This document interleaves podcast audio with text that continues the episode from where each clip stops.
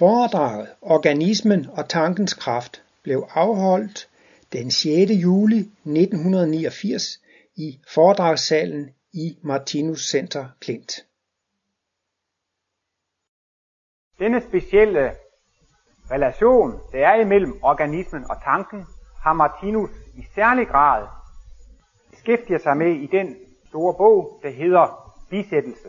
Der går han meget ind på den sammenhæng, der er imellem tanken og organismen. Man kunne jo tro, at den her bog Bisættelse, den kun handler om, hvordan man skal begraves. Men i virkeligheden så handler bogen altså meget om mikroverdenen, om mikrokosmos, og man kunne også næsten kalde bogen for kærlighed til mikrokosmos. Og derfor kommer han altså også meget ind på, hvordan vi behandler vores eget indre univers. Man vil jo gerne løse mysteriet omkring organismen. Og der bliver jo altså forsket i livsmysteriet, og der bliver forsket i vores øh, organisme. Og den forskning, som i dag er den mest øh, fremherskende, det er jo altså den materialistiske forskning. Og den har jo taget meget til de sidste 2000 år. Jeg tror for 2000 år siden, der vidste man ikke noget om, at man havde et blodkredsløb, at blodet løb i kredsløb, og hvordan lungerne fungerede. Det vidste man slet ikke. Men i middelalderen begyndte man så småt at obducere og fandt ud af, at der var forskellige kar og nerver osv. Og, og øh, i vore dage er man jo helt klar over, at organismen den er opbygget af organer, den er opbygget af celler, og disse celler er igen opbygget af molekyler og atomer.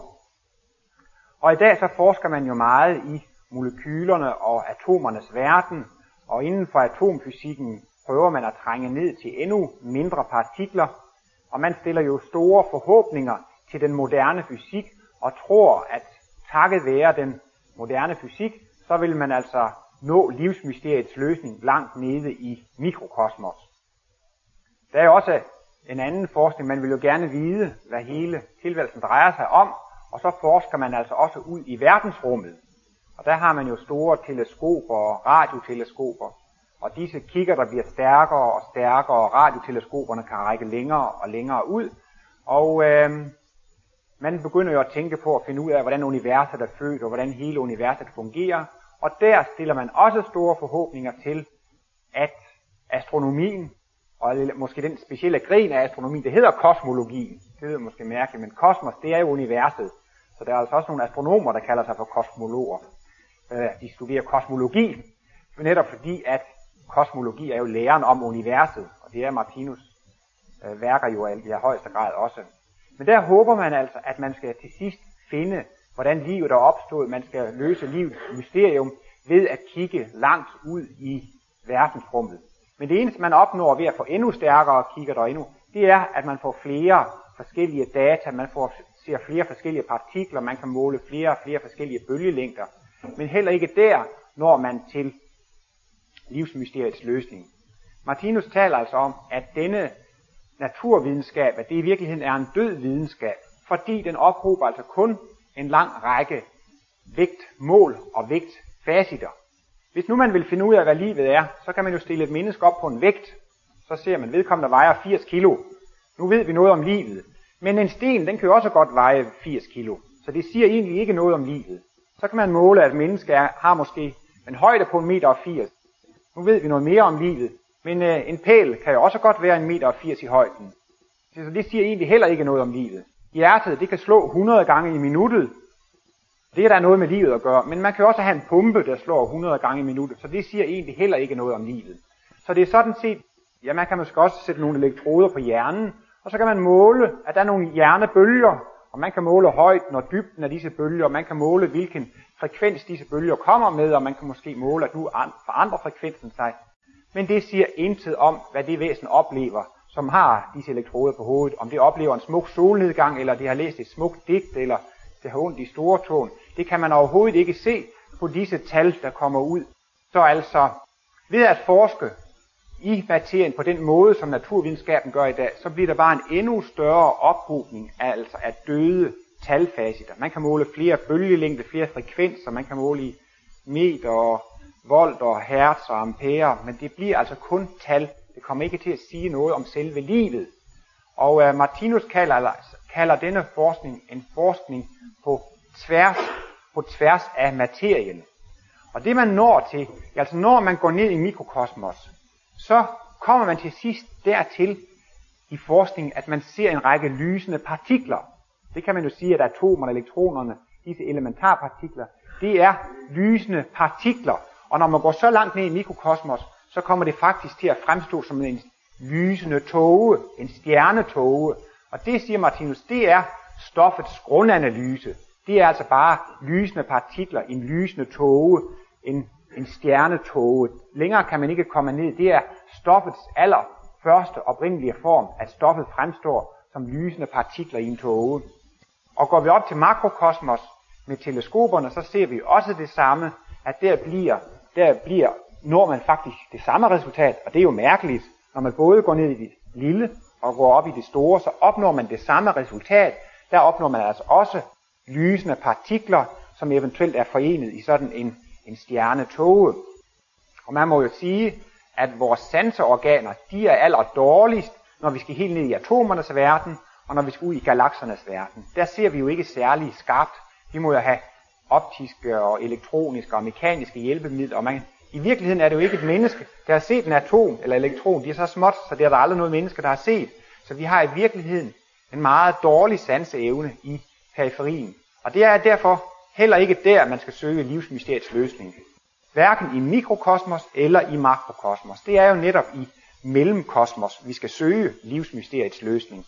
Og øh, det er jo her, vi har den skarpeste sanseevne. Vi kan jo se, det er mennesker, og det er dyr, og det er planter, og det er sten. Og vi kan ovenikøbet kende forskel på de forskellige planter og de forskellige dyr. Men man kan også kende forskel på de forskellige mennesker. Der kan man jo se, at man har en utrolig skarp skældneevne, og det er jo i virkeligheden der, man skal lære at løse livets mysterium.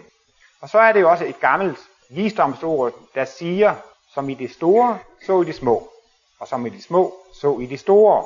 Og det vil altså sige, og der er også et andet gammelt ord, der siger, kend dig selv, og du kender hele verden, eller kend dig selv, og du kender hele universet. Og øh, vi har jo også tidligere i ugen set livsenhedsprincippet symboliseret af Martinus, og der ser vi også, at alle levende væsener er konstrueret efter den samme metode. Det er også ligesom, hvis vi vil analysere havet, lave en kemisk analyse af havet, eller en kemisk analyse af en spand vand, eller hvad det kan være, så behøver man ikke at analysere alt vandet i spanden eller i havet. Man kan bare tage en prøve ud, fordi at alle vanddrupperne ved siden af er jo fuldstændig tilsvarende. Og på samme måde, hvis man vil løse mysteriet omkring organismen og omkring livet, så kan man lige så godt undersøge sig selv, for blot ved at tage den ene prøve, og man kender sig selv, så kender man også, hvordan alle andre levende væsener er indrettet.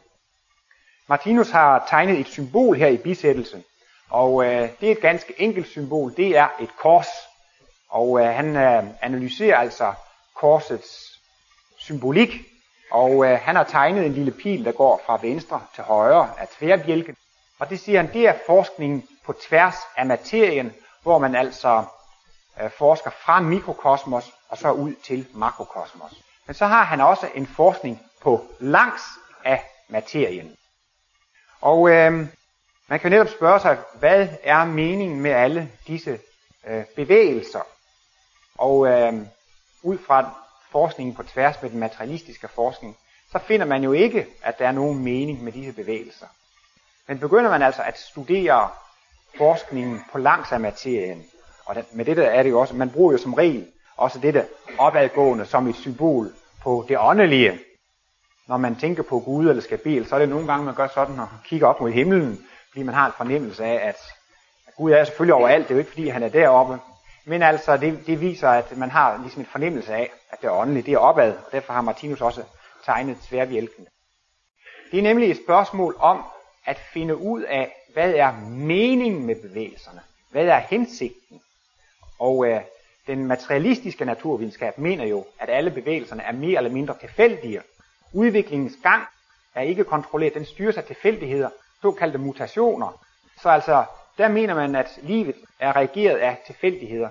Men det Martinus er inde på i sin kosmologi, det er jo netop, at tilfældighederne eksisterer ikke, og at der er en mening med hver bevægelse. Der er en hensigt, der er en ønske, der er en plan, der er en idé med hver eneste bevægelse. Og det er altså forskningen på langs. Man begynder at finde ud af meningen med bevægelsen. Man begynder at finde ud af hensigten. Det kan jo være, at hvis øh, man er tørstig, så går man ud i køkkenet for at finde sig noget at, at drikke.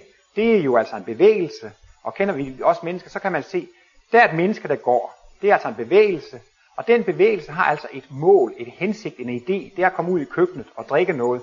Eller det kan også være, at man tager et glas med vand og hæver armen og, og drikker det. Der kan man også konstatere, at armen bevæger sig. Men denne bevægelse, den er ikke planløs eller meningsløs. Der er en hensigt, en idé, et formål med denne bevægelse. Det er altså at føre vandet op til, til munden. Og øh, det er altså det, Martinus kalder en livsytringsforskning. Hvorimod altså den materialistiske forskning, det er en mål- og vægtfacitforskning. Den, den får kun døde tal, hvorimod livsytringsforskningen, det er altså at finde ud af, hvad er hensigten med de forskellige, med de forskellige bevægelser. Og Martinus bruger tit den her sammenligning med bogen. Hvis en analfabet får fat i en bog, så kan man jo kun konstatere tryksværte. Eller hvis man skulle bruge analogien, at, at, at naturvidenskaben skulle undersøge en bog ud fra en naturvidenskabelig synsvinkel, så kan man måle højde og længde og bredde, man kan tælle sider, man kan eventuelt begynde at tælle kommaer og tælle punktum, og man kan måske skille et af, man ved ikke, hvad det betyder, men man kan måske tælle, at der er 87.683 A'er og 55.000 B'er. Man kan måske også i, i heldigste fald opløse papiret i papirfibre og kigge i elektronmikroskop og se, det var da interessant, at papiret er opbygget af fibre. Man kan måske tage tryksværten til fornemme kemiske laboratorier, og man kan lave en grundstofanalyse og finde ud af, hvilke forskellige grundstoffer, der er repræsenteret i tryksværten. Og man kan altså lave store tabeller over tal, som kommer fra sådan en bog. Men man kommer jo aldrig til mening eller til hensigten med bogen. Måske er det et skønt eventyr, der er fortalt, men man kommer slet ikke til meningen. Eller blot enklere, hvis man skriver et besked til et menneske, at øh, jeg kan godt lide dig, jeg vil gerne træffe dig i morgen aften kl. 8, og så giver man den seddel videre. Kommer den ind på et, på et laboratorium, så bliver den jo også målt og vejet, og bogstaverne bliver talt. Og, men, men hvad selve indholdet kommer man ikke til.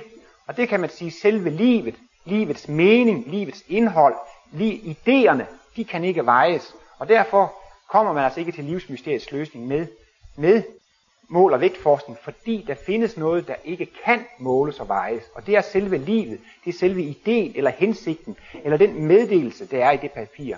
Så det kommer man altså ikke til ved den forskning. Martinus har også skrevet en artikel, hvor han kommer ind på de her ting.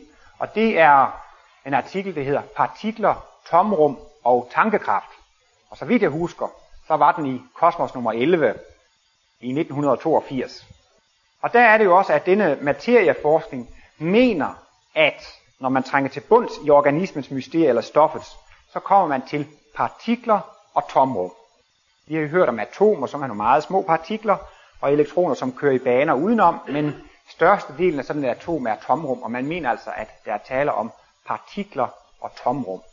Men Martinus mener i allerhøjeste grad, at det er der ikke tale om. Der er tale om partikler og bevidsthed. Altså at hele tomrummet udgøres af bevidsthed, og at det er bevidstheden, der styrer partiklerne. Der kan altså ikke eksistere en eneste bevægelse, uden at der er en bevidsthed bag det. Og øhm, det drejer sig jo altså også om tænkning, om tanker. Og øh, et sted i livets bog skriver Martinus, alle tanker er børn af begæret. Og det skal jo forstås på den måde. Vi har jo visse begær. Vi har visse ønsker og intime længsler. Der er mange ting, vi gerne vil.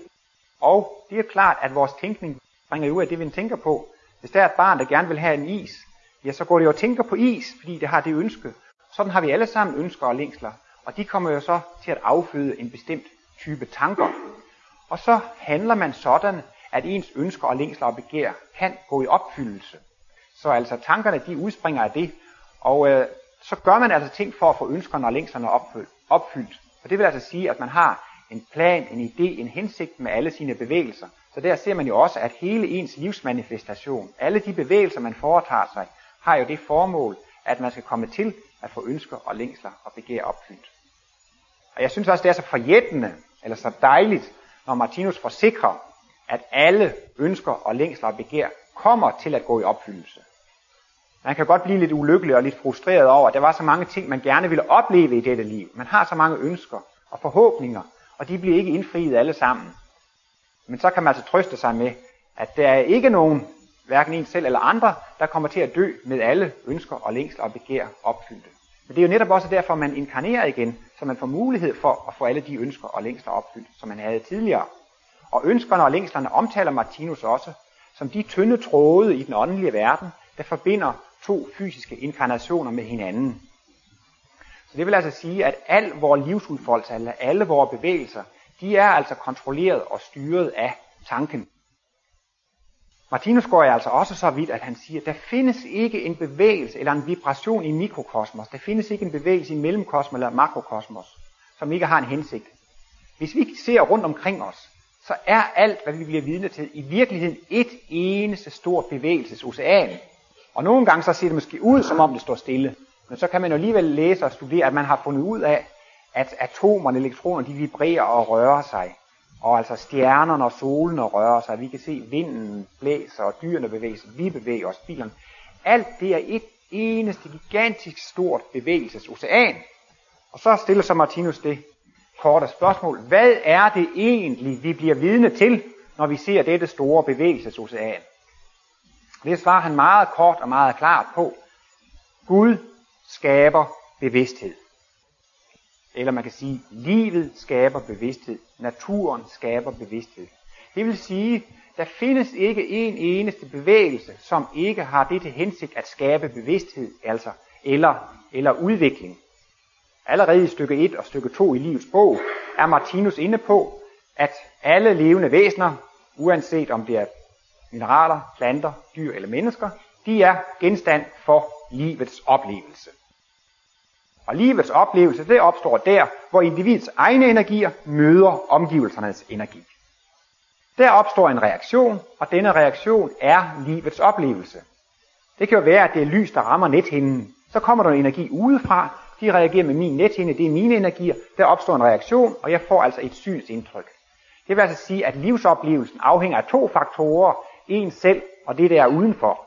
Og der forklarer Martinus jo, at i virkeligheden findes der kun to levende væsener, en selv, og resten af universet.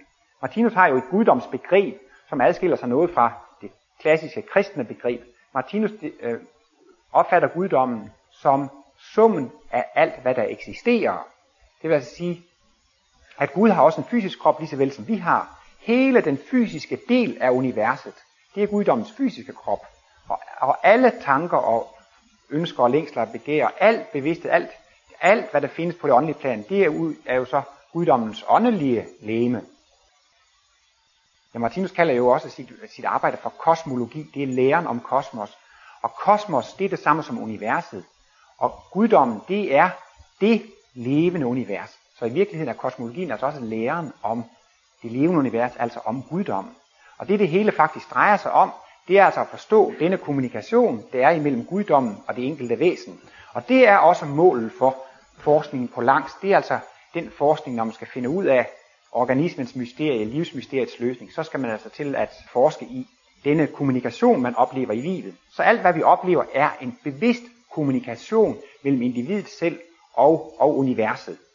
Og det vil altså sige, altså igen det her med, alt hvad vi bliver vidne til af bevægelser, det er udtryk for, Gud skaber bevidsthed.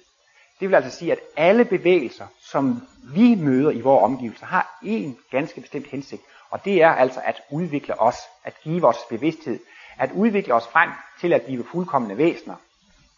I et foredrag sagde Martinus en gang, ja, han har sikkert også skrevet det, at øh, den største sætning i Bibelen er egentlig der, hvor øh, der står, at, at Gud vil skabe et menneske i sit billede efter sin lignelse.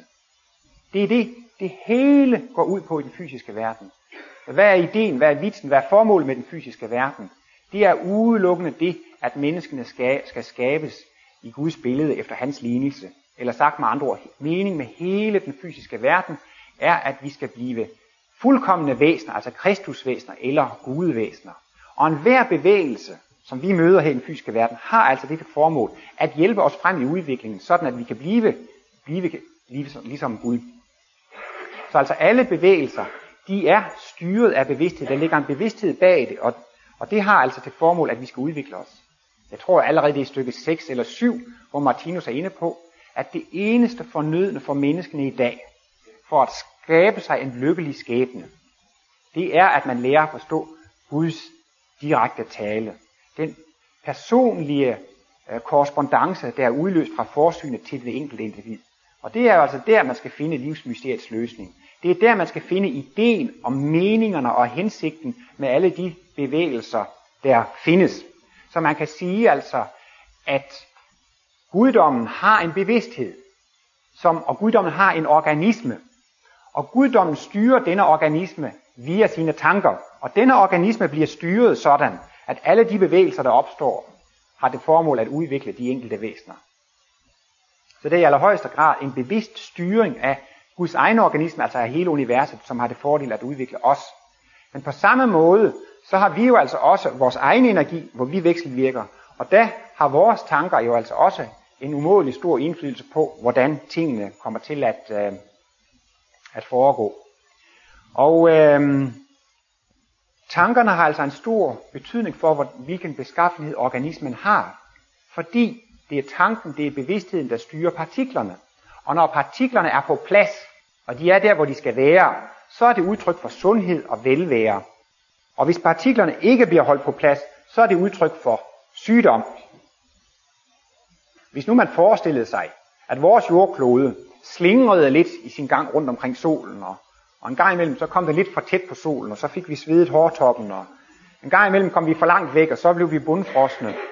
Ja, så kan man sige, at så blev jorden ikke holdt i sin bane. Det var en partikel, som ikke blev holdt på plads. Og det ville jo altså have katastrofer til følge for os. Og det vil så faktisk sige, at så havde solsystemets væsen, eller jordklodvæsen, været sygt, fordi at partiklerne var ikke holdt på plads. Og i den der kosmosartikel, om øh, partikler, tomrum og bevidsthed, siger Martinus, hvis man retter sine teleskoper op mod nattehimlen, så kan man ved heldig at se to mælkeveje, der kolliderer med hinanden. Det er jo tit sådan nogle sådan næsten sådan flade strukturer, det ligner sådan en virvelstrøm, og der kan man se nogen, de måske er gået ind i hinanden og står sådan i forhold til hinanden. Der er altså tale om en kollision mellem to mælkeveje, og det kan astronomerne regne ud, at det vil have fuldstændig katastrofale følger for alt liv, der må der være på eventuelle planeter. Selvom planeterne ikke direkte skulle kollidere, så vil der blive sådan en varmeudvikling og chokbølger, og det vil være en total katastrofe. Og det omtaler Martinus som en makrokosmisk sygdom. Det er altså tale om, at der er et makrokosmisk væsen, som ikke har holdt sine partikler på plads. Bevidstheden har så at sige mistet kontrollen over det. Og så bevæger partiklerne sig mere eller mindre altså på må Og så kommer det altså til en kollision, og det kommer altså til en, øh, en sygdom. Og sådan har vi altså også i vores organismer partikler, som vi kan styre og regulere. Og øh, Martinus øh, beskriver jo, at der findes moderenergien, der styrer de seks grundenergier. Og en grundenergi kan man ikke træffe i ren kultur. Altså, en hver eneste fænomen eller ting, der findes, er jo en kombination af disse seks grundenergier. Men det kan jo alligevel godt være sådan, at en grundenergi er meget dominerende i forhold til andre grundenergier. Og Martinus taler så også om, at langt nede i mikrokosmos findes der så partikler. Man kan sige, at der findes instinktpartikler, tyngdepartikler, følelsespartikler, intelligenspartikler, intuitionspartikler og øh, hukommelsespartikler. Og øh, disse øh, er disse partikler er også knyttet øh, hovedsageligt til bestemte organer. Og det er måske ikke så overraskende, at intelligenspartiklerne er hovedsageligt knyttet til hjerneorganet. Og følelses, øh, er især knyttet til følelsesregionerne. Og det er jo noget med hjerte og, og smerte, og vi ved jo altså, når vi møder den elskede, så banker hjertet hurtigt, eller hvis man møder den, man er vred på og hissig på, så kan man heller ikke rigtig kontrollere hjerteslag, og måske kan man heller ikke kontrollere åndedrættet, og der kan være mange andre eksempler på det, men vi ved jo godt, at når der taler om meget stærke følelser, så har det en meget stærk effekt på åndedrætsorganerne og hjertet. Så altså lunge og hjertesystemet, og dermed altså også blodkredsløbssystemet, der er især knyttet til øh, følelsespartiklerne. Så skulle jeg være lidt systematisk, kunne jeg måske begynde med instinktpartiklerne. Altså, det, det er jo det, der går mere eller mindre automatisk, og det, siger Martinus, de er hovedsageligt knyttet til hud- og muskelstrukturer. Og så er det så tyngdepartiklerne. Tyngdenergien, det er jo sådan en eksplosiv energi, og den er især knyttet til maveregionen, For der er det jo tale om, at maden skal fordøjes. Og fordøjelsen består jo egentlig i, at den mad, man har spist, at der skal partiklerne nedbrydes. Så det er jo en destruktiv proces. Så det er faktisk et meget eksplosionsagtigt område her i, i maveregionen. Og øh, så kommer vi til, øh, jeg har taget følelse og intelligens, så kommer vi til intuitionsenergien, og den er knyttet til kønsorganerne. Der er måske nogen, der har den opfattelse, at det her med kønsorganer, det er noget dyrisk og noget lavt og noget primitivt osv. Men øh, Martinus øh, forklarer, at det er i virkeligheden øh, sædet for intuitionspartiklerne, altså kønsorganerne. Det er jo de organer, som er de mest følsomme overhovedet. Og øh, intuitionsenergien, det er jo den energi, man øh, ved hjælp af hvilken man får kosmisk bevidsthed. Intuitionsenergien, det er den energi, ved hjælp af hvilken man ser Gud, ved hjælp af hvilken man, man oplever den hellige ånd. Og vi er jo i et passage i udviklingen, hvor vi ikke har kosmisk bevidsthed. Øh, kontrasten til kosmisk bevidsthed, det er der i udviklingen, hvor vi kulminerer som en ateistisk materialist.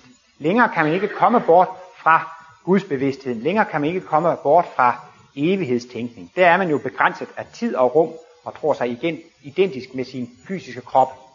Men de levende væsener mister aldrig nogensinde kontakten med guddommen. Lyset går aldrig helt ud. Hvordan skulle man så tænde det igen? Og der er altså et stadigvæk et lille lys, en Guds kontakt i dyreriget. Og det er den, man oplever i forbindelse med seksuallivet og en seksuel udløsning. Den salighed, og, og, og man, man oplever i forbindelse med en seksuel udløsning, det er i virkeligheden Guds ånd, man oplever. Martinus siger, det er den mest realistiske oplevelse, man kan få af den hellige ånd eller Guds ånd i kød og blod.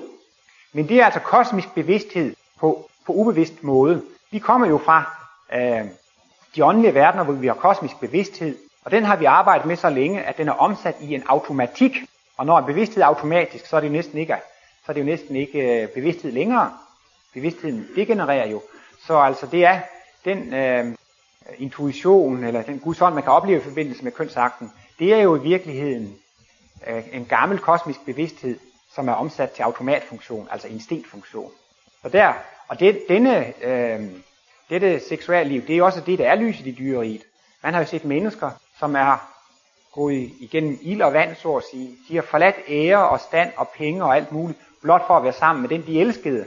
Og mennesker kan være indstillet på at gå igennem alle, alle forhindringer og besværligheder, blot for at være sammen med den, man elsker. Der er også eksempler på, at hvis man ikke får den, man elsker, så gør man selvmord. Så man kan også se, eller man myrder måske den der konkurrenten, man kan se, at det er jo virkelig det, der er livets kilde. Martinus taler altså også om den, den højeste ild, men her i dyreriget er den skruet ned på vågeblusset. Men altså intuitionsenergien er på indeværende tidspunkt knyttet til kønsorganerne. Senere så kommer vi jo altså frem i udvikling og får bevidst kosmisk bevidsthed, og får det altså igen den modsatte pol. Og til sidst er der altså øh, hukommelsesenergien, og den er knyttet til de døde regioner, altså ligesom mineralriget. Vi har jo også mineralzoner i vores organisme. Vi har jo knogler og hår og tænder. Ja, der er måske nogen, der vil lave røvl over at sige, at tænder de er ikke mineralske. Det gør jo ondt, når man er ved tandlægen. Men det er jo fordi, at han har boret på en nerve, at det gør ondt. Men ikke fordi, at, at selve tandemaljen, at det er jo dødt mineralsk materie. Det gør jo ikke ondt at få klippet hår og få klippet negle. Og så har vi altså også knoglerne. Mineralvæsenerne har jo deres dagsbevidsthed på det åndelige plan. Og øh, de har ikke nogen dagsbevidsthed på det fysiske plan, og derfor fremstår det fysiske materie også som blødt på det, på det fysiske plan. Det vil altså sige, at vi har forskellige partikler, som helst skal holdes inden for bestemte regioner. Og øh, på et tidspunkt skulle Martinus have talt om, at han ville lave et sygdomskatalog, hvor han ville forklare, hvordan alle sygdomme havde en kosmisk baggrund. Altså hvis man lavede den og den tankefejl, så kom de og de partikler ind i et forkert område, og så gav de den og den sygdom. Det fik Martinus ikke gjort, fordi at, øh, ja, han arbejdede hele tiden, og han mente, det var vigtigere at få alle hovedlinjerne og få alle fundamenterne op. Og så mente han for øvrigt også, at en gang i fremtiden vil der jo komme, komme læger, som får kosmiske glimt og kosmisk bevidsthed, så de vil jo altså kunne lave denne detaljeforskning. Martinus har jo ligesom lavet hovedlinjerne, så vi behøver måske ikke at være så kede af, at Martinus ikke fik det gjort, for en gang ud i fremtiden, så kommer der jo andre mennesker, der kan lave sådan et katalog, så at sige. Altså der er også mennesker, der bliver født med visse sygdomme, med diabetes, sukkersyge eller andre. Og det har jo altså også en skæbnemæssig baggrund, og det vil jo også engang blive klarlagt. Men Martinus har trods alt givet nogle enkelte små eksempler på, hvordan sådanne partikler kan gå ud af det rigtige område. Og vi ved jo, at man kan få mavesår. Måske først starter som mavekatar, og senere får man mavesår. Og så ved vi jo godt, at det hænger jo sammen med, at man er for stresset. Når vi er for stresset og arbejder for meget og kan ikke overskue det og bekymret osv., så kan det, når man har gået måske nogle år i den tilstand, sætte sig i form af et mavesår. Og så ved vi jo godt, at det hænger jo sammen med, at man er for stresset. Når vi er for stresset og arbejder for meget og kan ikke overskue det og bekymret osv., så kan det, når man har gået måske nogle år i den tilstand, sætte sig i form af et mavesår. Og det forklarer Martinus. I og med, at man er så stresset, så har man ikke helt kontrol over sine følelsespartikler. Og så går de ind i et forkert område, og så går de ind i maveregionen. Og så er der faktisk ligesom altså sammenstød kollisioner. Og nu er det altså ikke mellem galakser og mælkeveje, nu er det altså nede under, under atomniveauet. Altså der er meget små partikler, følelsespartikler, der går ind i tyngderegionen. Og disse partikler kolliderer, og det giver altså katastrofer og ødelæggelser til årsag. Og det vil sige, at der opstår en, en sygdom. Det kan også være sådan, at man ikke kan kontrollere tyngdepartiklerne, eksplosionsenergien. Og det kan jo også i bevidstheden give sig udslag i, at man har et voldsomt temperament. Man kan simpelthen ikke styre sit temperament. Man er for, for hissig og, og øh, det er jo heller ikke godt for vores mikroverden. Det er måske også nogle gange, vi selv har prøvet at være så rasende, så, så når det raserianfald er overstået, så føler man sig helt, helt træt og udmattet. Og det er faktisk også fordi, at der har foregået verdenskrige nede i vores mikroverden. Og øh, ofte kan disse tyngdepartikler altså gå ind i lunge- og hjerteregionen. Så Martinus mener faktisk, at mange hjertesygdomme, de er opstået af, at man ikke har kunnet kontrollere sine tyngdepartikler. Det kan også være, at man får svulster i lungerne osv. Og øh, det, det skyldes altså, at man ikke har haft kontrol over, over tyngdepartiklerne. I bogen Den ideelle føde kommer Martinus også med en interessant oplysning. Jeg tror, det er kapitel 21, men jeg er ikke helt sikker. Hvor han taler om, at hvis jordkloden på en måde bliver vred eller har et aggressionsudbrud, så har det også følger i jordklodvæsenets egen organisme. Og det vil vise os her i vores mikroverden, der vil det se som en verdenskrig. Så når altså der har gået verdenskrig hen over vores jord, så er det jo altså faktisk fordi, at jordkloden har haft et, øh, et vredesudbrud. Så kan man jo så føle, jamen så er vi jo bare marionetdukker, så er vi udsat for jordklodens luner. Men så er det altså altid sådan, at de mennesker, som godt selv kunne føle inspiration ved at gå i krig. Vi kender jo meget nationalisme. Der er jo mennesker, der har som ideal at dø for deres religion, og dø for deres land, og dø for deres flag. Det er jo mennesker, der så set gerne selv vil i krig. Og når jordkloden får nogle tanker, som er aggressive, og den gerne vil i krig, så tiltrækker den jo præcis på det øjeblik. Så inkarnerer der jo mennesker, som kan blive soldater på det, øje, på, på det tidspunkt. Sådan at, øh, ja, sådan når jordkloden får en vred tanke, det er jo ret kort tid. Så den tid også, der skulle tage for et menneske at vokse op til at blive soldat, det er jo kort tid i jordklodvæsenets historie. Så derfor vil man altså også altid komme til at inkarnere på de rigtige tidspunkter. Det kan også være, at jordkloden får en, en fredelig tanke. Så vil man se, at der vokser en fredsbevægelse op her i vores. Eller den vil måske til at leve lidt sundere og lidt mere rent, og så kommer der en økologisk bevægelse. Og øh, derfor kan man altså se, at der er virkelig en sammenhæng mellem makrovæsenet og mikrovæsenet, at man at ved, ved, ved de tanker, som jordkloden har, så har den jo alt afgørende betydning for os. Altså det er jo helt ødelæggende med sådan en verdenskrig. Og det er altså fordi jordkloden har fået en, en aggressiv tanke. Og sådan er det altså også med os.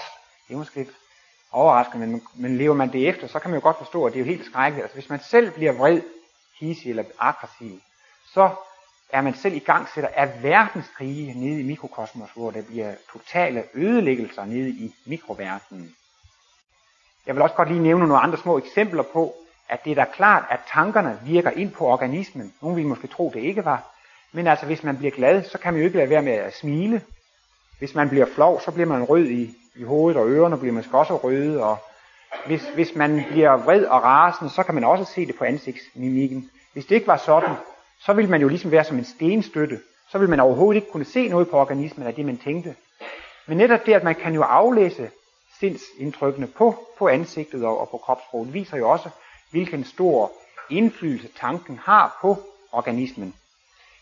Hvis for eksempel også man, ja for eksempel på det seksuelle område, hvis man anvender alt for meget tyngd energi på dette område, altså i form af brutalitet, og det kan også være, at man anvender alt for meget spekulation, og, og det bliver fuldstændig forkvaklet osv., så, Så kan der være tale om, at der kan gå tyngdepartikler eller intelligenspartikler eller sådan ind i, i uh, intuitionsområdet, altså ind i kønsorgansområdet, og så vil de give sig udslag i, at man får en kønssygdom.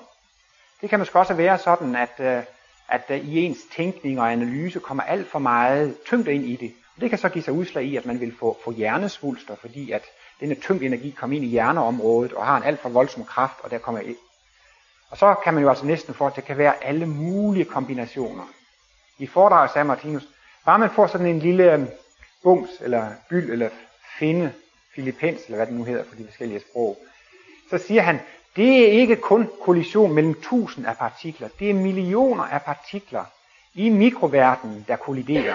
Og det synes jeg er en interessant oplysning, at blot sådan en lille ting, den har altså også sin oprindelse på det åndelige plan. Altså der er nogle energier, der ikke er blevet holdt på plads. Mange, mange hudsygdomme osv., det har jo noget med instinktet at gøre. Det kan tit være noget med følelserne, som ikke er blevet kontrolleret. Det kan være, at, man, øh, at følelserne ikke får sit naturlige kredsløb, eller følelserne bliver hæmmet, eller det kan være forskellige, sådan at følelserne, følelseslivet ikke foregår normalt. Så kan de også gå ud i instinktområdet og, og give anledning til, øh, til hudlidelser. Så Martinus har altså ikke givet så mange eksempler, men det behøver man måske heller ikke, fordi man kan jo forstå, at når man laver tankefejl, så bliver der ravage i mikroverdenen, og så bliver det sygdom. Man kan sige, at hvis man tænker imod livslovene, så giver det jo sygdom, og hvis man tænker med livslovene, så giver det jo velvære og sundhed. Så kan man selvfølgelig spørge sig, hvad er så livslovene? Ja, loven for tilværelse, det er jo, at man skal elske sin næste. Altså, målet med livet, det er jo, at man skal være til gavn, glæde og velsignelse for alle levende væsener. Altså, man skal være en sol for alle levende væsener. Og når man er det, eller i de felter, hvor man er det, der, der skaber man jo sundhed og velvære. Og hvis man altså er sur, eller bitter, eller martyr, eller vred, eller ja, det hele taget, hvis man synes, der er en eller anden ting, der er forkert i livet, så har man en forkert indstilling til livet. Så tænker man forkert, og det får altså også visse årsager. Martinus mener, at alle sygdomme har sit udspring i det åndelige, altså i tanken. Det er det, der øh, forårsager sygdommene. Så er nogen, ja, men hvad nu, hvis man, man drikker alkohol, eller tager narkotiske midler, eller spiser kød eller medicin osv., så bliver man da syg på grund af noget rent fysisk. Men der kan man jo alligevel sige, at det udspringer af det åndelige. Martinus er jo inde på i bogen Den ideelle føde, at kødspisning er sund for tiger og løver, og, men jordmenneskeheden er i dag kommet så langt frem i udviklingen, at de har fået så højt vibrerende tanker, at det, at de skal nedbryde kødet, øh, er en, en stadig kraftanstrengelse for organismen. Det kræver for meget kraft for vores organisme at nedbryde kødet.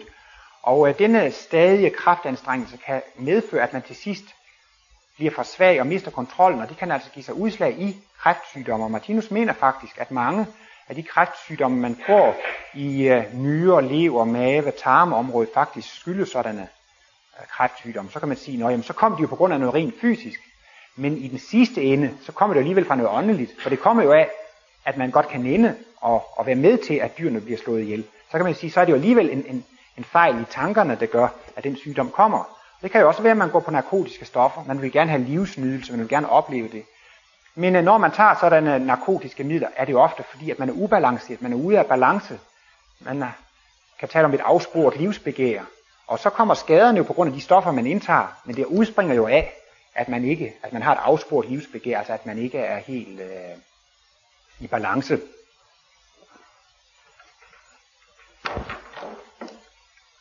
Jeg har taget bogen Bisættelse med, fordi at der var to steder, jeg gerne ville, ville tage op. Og øh, der er en meget interessant ting i forbindelse med tænkningen, at Martinus knytter tænkningen og blodet meget tæt sammen, og siger, at der er en meget nær relation mellem tænkning og blod. Og her på side 34 er Martinus inde på, at den forskning, der skal udforske organismens mysterie, den forskning, der skal løse livsmysteriets løsning, det skal ikke bare være oplysninger om atomer og elektroner og fremmede soler og kloder. Det skal ikke resultere i tomme og intensive betegnelser af stråler og bølger og bølgelængder. Og så kommer han så ind på, hvad denne forskning skal indebære. Og den skal jo indebære, at man får alle soler og stjerners betydning, hvad meningen med dem er. Og i det hele taget, så skal hele denne forskning føre frem til et urokkeligt positivt syn af Gud. Og han taler altså om to gyldne rande, mikrokosmos og makrokosmos. Imellem disse to gyldne rande, der kan det levende væsen lære at forstå guddommens korrespondence. Det var jo det, der var det eneste nødvendige for, at man kan skabe en lykkelig skæbne. At man kan se, at alt, hvad der sker i en, det er en fordel for en selv. Nogle gange så føler man jo, at der er ting, som er imod en. Man kan også tro, at der fandtes ting i universet, som var imod de levende væsener. Men der eksisterer ikke et eneste fænomen, som er imod de levende væsener. Alt er for de levende væsener. Alt, hvad der sker for en, det er med i en. Og når man begynder at lave den forskning, så får man jo et urokkeligt positivt syn af Gud, fordi man oplever alt, hvad der sker i en, uanset om det er smertefuldt og lidelsesfuldt, eller det er kærligt. Alt har altså det formål at bringe mig frem til at blive gudevæsen, et kristusvæsen, at blive i Guds billede. Så derfor kan man jo få et meget positivt syn af alt det, der sker, netop fordi man oplever, at det er guddommen, der taler til en. Og så kommer han også til, at denne forskning må vise, at blodets og tankernes love er identiske. Altså, denne åndsforskning eller forskningen på langsomt må vise, at blodets og tankernes love er identiske. Og at den fysiske harmoni og hjertets renhed er et og det samme. Og det evige bud elsker hver andre, der bliver således til videnskab. Og øh, lidt senere i bogen kommer han altså også ind på at forklare, hvad tanker er, og den relation, det har til blodet. Når nu foredraget hedder organismen og tankens kraft, så kommer man spørge sig, hvad er tanker egentlig? Og det kommer Martinus ind på i kapitel øh, 43. Han stiller selv det retoriske spørgsmål. Hvad er der tænkning, eftersom det har så stor en betydning for vores organisme? Der siger han, tænkning er en gennem individets hjerte- og nerveorganer koncentreret udløsning af overfysiske kræfter. Nogle gange tror man måske, at det er den fysiske hjerne, der tænker, men man kunne i virkeligheden tale om en kosmisk hjerne, altså en åndelig hjerne. Altså bevidstheden ligger jo på det åndelige plan, og det er jo altså disse meget stærke overfysiske kræfter. Men når vi lever i en fysisk verden, så skal vi jo kunne handle i en fysisk verden, og vi skal kunne opleve. Altså vi er jo primært åndelige væsener. Men altså når et åndeligt væsen skal komme ind på det fysiske plan, så skal det jo være ligesom en vej eller en kanal, der kan komme ind på det fysiske plan. Og der er det altså, at hjernen og nerverne, det er jo det antennesystem, ved hjælp af hvilket alt det åndelige, ved hjælp af hvilket bevidstheden kan blive opfanget og forplante sig ind i den fysiske verden. Så altså tænkning, det er den overfysiske kraftforfyldning, der sker igennem hjerne- og nervesystemet. Og han siger altså, at sådanne overfysiske kræfter, ifølge livets bog, det er det samme som højere elektriske bølger eller vibrationer. Og øh, når sådanne højere elektriske bølger eller magnetiske bølger går igennem vores nervesystem, og altså igennem vores hjerne, så oplever vi det selv, som om vi tænker.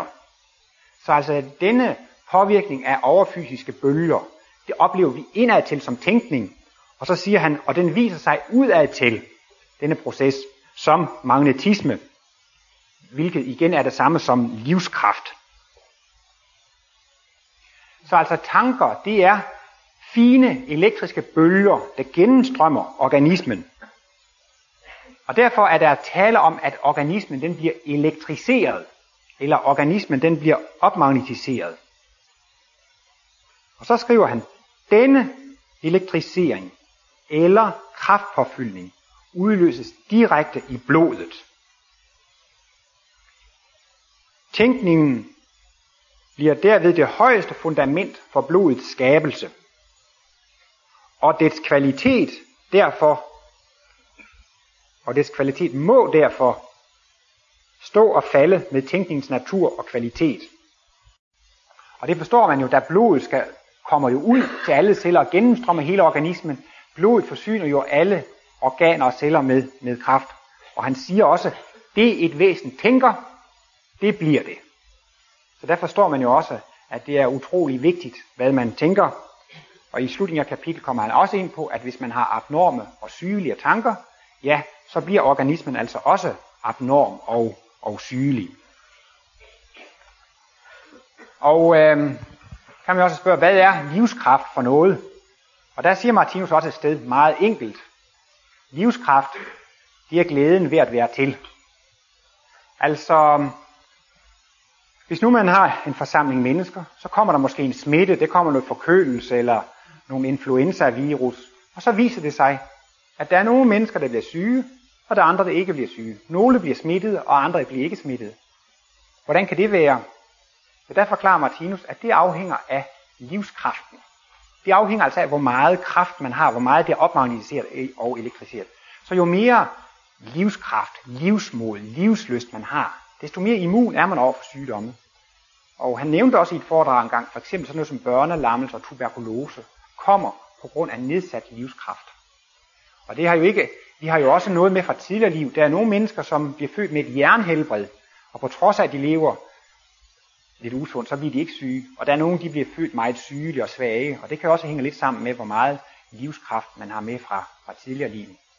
Så det, der drejer sig om, også for at holde organismen sund og rask, det er jo altså, at man øh, kan altså få den rigtige livskraft og livsløst og livsmod.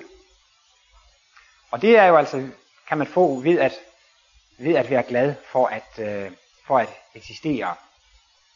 Og det har jeg jo allerede været inde på. Man kan sige, hvorfor skulle man dog være glad for at eksistere, når nu jeg har så mange problemer og lidelser, der er krige og kriser osv., så, videre, så er der jo ingen grund til at, at, at, at være glad og, og glæde sig over, over tilværelsen. Men det er jo det, der jeg synes selv, der er så fantastisk med Martinus kosmologi, at den forsvarer mørket, eller så at sige retfærdiggør mørket, og viser altså, at alt er så godt. Og det er jo netop det, der drejer sig om at få det rigtige syn af Gud, få den rigtige oplevelse af tilværelsen, og netop komme til at se, at alt, hvad der sker mig, det er til mit eget bedste. Jeg synes alligevel, det er en fascinerende tanke, øh, at der eksisterer ikke et eneste fænomen i verdensaltet, som er imod de levende væsener. Og guddommen er heller ikke sådan, at, at øh, den har favoritter, og nogen den forfølger. Nogle gange kan man jo godt føle sig selv specielt forfulgt, og de andre har det godt. Men det synes jeg også er en dejlig tanke, at man ved, at, at der er ingen favoritter. Altså alle levende væsener har den samme støtte og, og hjælp fra forsynet og guddommen. Og der eksisterer ikke en eneste realitet, som direkte er imod de levende væsener. Mennesker, der har, får kosmisk glimt eller kosmisk bevidsthed, beskriver Martinus, de får jo netop sådan en oplevelse af, at kærligheden, det er verdens alles grundtone. Alt er sårbart. Der eksisterer ikke noget, som er imod de, de levende væsener. Og det er jo faktisk altså også, at de får en, en guddomsoplevelse. Så det, det drejer sig om for os, det er jo også, at vi begynder at lære at se på tilværelsen med Guds øjne, så at sige. Og Gud ser jo på sit skabeværk. Det er jo tale om, at planter, dyr og mennesker er på forskellige udviklingstrin. Det er jo en skabeproces. Hvis vi selv er ved at tegne en tegning, så kan vi jo se, hvordan processen skrider frem. Og hvis man sidder og tegner en hel formiddag, så er man tilfreds med det, man nåede den formiddag. Man sætter sig ind og tegner om eftermiddagen, så er man tilfreds med det. Eller hvis man skal lave et hus, så tegner man en tegning, og man begynder at bygge hus, og man arbejder meget i en dag, og så er man tilfreds med, så langt man er kommet den dag. Men så kommer der måske en forbi på gaden og ser, hvad er det for et rod og et kaos? Der ligger jo bjælker og brædder og baljer med cement og kran, og det er det rene kaos. Skulle det være et flot hus? Nej, men så må man jo vente, indtil skabeprocessen er færdig sluttet. Den er jo så god, som den kan være. Det kan også være nogen, der finder et æble på et træ nu, og så bider de æblet og siger, det var da et forfærdeligt surt og bitter æble. Æbler, det er noget skidt. Men det er også et spørgsmål om, at det er en proces, som er under gang, og man kan være ganske tilfreds med æblerne, som de er nu, for de skal nok blive modne, når den tid er. Det er blot det, altså det er en proces, som skrider frem. Det er altså et, en skabelse tager tid. Og det vil altså også sige, at, at guddommen, når man ser på tilværelsen med guddommen, så ser man jo, at alle ufærdige og primitive, de skal jo blive fuldkommende. Og alt er jo lige præcis på det trin i udviklingen. Dyrene har flere erfaringer end planterne, og menneskerne har flere erfaringer end dyrene, og det er, som det skal være. Og ingen, altså man kan sige, at et væsens udviklingstrin, det er summen af alle tidligere erfaringer. Og man kan jo ikke have gjort flere erfaringer, man har. Man kan jo ikke være ældre end, end den alder, man har. Så alle er så fuldkommende, som de kan være på indeværende tidspunkt. Og så må man så eventuelt prøve at bære over med andre menneskers ufærdige sider, fordi man ved, at de skal også nok blive, blive færdige. Det sure æble skal også nok blive, blive modent. Nogle af de tanker, som altså så kan være de mest ødelæggende, det er jo for eksempel sådan noget som martyriumstanker. Man føler sig uretfærdigt behandlet. Man føler, at øh, ens forældre, ens børn, ens kollegaer er skyld i ens problemer. Det vil sige, at man lægger ansvaret fra sig. Man har ikke selv ansvar for sin egen skæbne, det er de andre. Selv er man jo så en uskyldsren engel. Man har en vis mulighed for at ændre på sig selv. Men I ved jo sikkert også, at det er meget svært at ændre på de andre. Man kan næsten ikke ændre på de andre. Og så havner man i en håbløs situation. Jeg er jo selv uskyldig. Jeg er en engel. Jeg har ikke gjort noget forkert. Og så prøver man på at ændre på de andre. Men det er jo praktisk talt umuligt. Og Martinus taler altså om et mentalt fængsel. Man kan få meget negative tanker. Og de kan i første omgang føre til unaturlig træthed. Og også senere lige frem til, øh, til sindssygdomme. Så det skal man også se lidt op med. Altså, og det er jo netop sådan, at hvis man har bitre tanker, man er skuffet, man er sur, man er utilfreds, så bliver organismen ikke magnetiseret eller elektriseret på den rigtige måde. Så, og så får organismen ikke så meget kraft, og så begynder man efterhånden at, at blive syg. Og man kan også sige, at altså, når man tænker forkert, så begynder der altså nogle partikler at komme ud af, af deres øh, rigtige plads. Det kan være, jeg ved det ikke, det kan være, det tager et par år eller fem år at udvikle et mavesår. Jeg vil sige, at så har man måske tænkt forkert i to eller fem år. Efterhånden så er partiklerne altså kommet mere og mere på afveje, og til sidst så har det altså afsat sig i form af et mavesår. Det vil også sige, at hvis man havde psykiske evner, så kan man faktisk se en sygdom på det åndelige plan, før den har fået sit, sit udslag på det fysiske plan. Og det gælder jo så altså om at prøve at, at, at undgå disse forkerte tanker. Og øh, hvis man, ja Martinus understreger tit, hvis man vil udvikle sig frem mod kosmisk bevidsthed og fuldkommenhed, så er der ikke nogen træning eller øvelse, der er bedre end dette at komme til at elske sin næste, og altså komme til at tilgive sine, sine såkaldte fjender. Det er jo nemt nok at være glad og taknemmelig over for vennerne, man kan takke for alt det dejlige, man har oplevet sammen med dem. Men det er jo sværere at være glad og taknemmelig over for, for ens fjender. Men øh, hvis man forstår for det første, at man selv er årsag til sin skæbne, så er det jo ikke de andre, der er årsag til det. Så er det jo ingen grund til at være sur på dem af den grund. Og vi ved, at alle er på toppen af deres udvikling. Ingen kan gøre det bedre, end de gør nu. Det vil sige, de er ikke årsagen til mine problemer, og de gør det så godt, som de kan. Så er der faktisk ikke nogen logisk grund til at være sur eller vred eller bitter på dem. Men nogle gange kan man godt indse det intellektuelt, men det er ikke nok til, at man forandrer sin indstilling til det. Og der mener jeg så selv, at, at en tredje ting, som man kan arbejde med, det er der også der, at man kan få hjælp ved at indstille sin bevidsthed på guddommen. Og der kan der altså også ofte ske noget fuldstændig magisk. Det kan være, at man intellektuelt kan indse, at man skal tilgive det menneske, men man kan alligevel ikke gøre det, selvom man forstår det. Og der mener jeg, at når man begynder at blive indstillet på guddommens korrespondence, altså når man begynder at forske i, hvad er meningen, hensigten, ideen bag alle de bevægelser, der foregår? Der er jo en meddelelse, en mening i det. Det vil sige, at enhver situation, man oplever i livet, der er en hensigt, der er en mening. Og denne hensigt og denne mening er i allerhøjeste grad velsignelsesfuld. For meningen er, at man skal omskabes til et gudevæsen. Hvem af os vil ikke gerne være sådan et væsen, som alle holdt af, som alle elskede? Uanset hvor man kom, så lyste og strålede man som en sol, og som Martinus siger, man kunne lyse og varme ind i menneskenes sjælelige is- og sumperegioner. Altså man kunne blive et menneske, der var afholdt og elsket alle steder. Hvem vil ikke gerne være sådan? Ja, det ville vi da alle sammen. Jamen, så skal man jo så bare prøve at huske på det, når man har lidelserne og problemerne, når man møder ubehagelige og ubehøvlede mennesker, så er det fordi, at det har en hensigt, det har en idé, man skal lære noget af livets direkte tale. Og i de felter, hvor man er færdigudviklet, der oplever man ikke noget ubehag, for det har ikke nogen mening, at man skal opleve ubehag på, på færdige felter. Så har man allerede lært lektien i livets skole. Men det kan jo have en mening, at i de felter, hvor man er ufærdig, der kan man møde lidelse og ubehag for at lære. Netop når vi selv har lidt og selv følt problemerne, så får vi jo medlidenhed og medfølelse med de andre, og det er jo det, der udvikler en. Så Martinus er inde på, at det kunne ligefrem være sådan, at man skulle takke ens fjender for det ubehag, de har påført en, fordi man kan sige, ja, tak skal du have, fordi du hjælper mig til at blive et, et kristusvæsen. Men altså, ja, det jeg mener, det var, hvis man har lidt svært ved at tilgive et menneske, hvis man kan begynde at føle, at forsynet og guddommen ligger bag det, og det i virkeligheden, altså al lidelse og smerte, er kærlighed i forklædning. Alt har det formål at bringe en frem til. Så kan man jo få et mere positivt syn på det. Og jeg kan fortælle, at Martinus, før han skulle i seng, så bad han altid en aftenbøn, og det anbefaler han også mennesker at gøre. Og øh, en ting, der kan være ret nemt for os, det er, at man kan takke, for, man kan takke livet for alt det behagelige, man har oplevet. Og jeg mener også, hvis man føler glæde over livet, så er det også, det har virkelig betydning, at man standser op og glæder sig over livet, og at man takker over livet. Det er jo det, der giver livskraft og livsløst og, og livsmod. Men så er det så også det fantastiske om, kan man så også gå dertil, at man takker for det ubehagelige, og det gjorde Martinus altid. Og det er jo det, vi behøver ikke engang at gøre det på et dogmatisk grundlag og takke for, altså, det skal du gøre.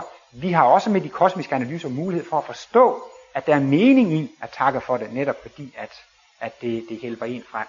Så ved at man kommer til at takke både for det behagelige og det ubehagelige, så er man jo blevet, så er man jo blevet uh, immun og usårbar. Man kan jo leve i en ufuldstændig verden, som er fyldt med kriser og problemer, men uh, man kan godt skabe fred og harmoni i sit eget indre. Og netop ved, at man så kan takke for det behagelige og det ubehagelige, så kommer man jo faktisk selv på bølgelængde med den åndelige verden. Og så er man jo også blevet, blevet ren af hjertet. Og Martinus siger jo også, når man får den tankegang, han refererer tit til Bibelen, at det er jo de rene af hjertet, der skal se Gud.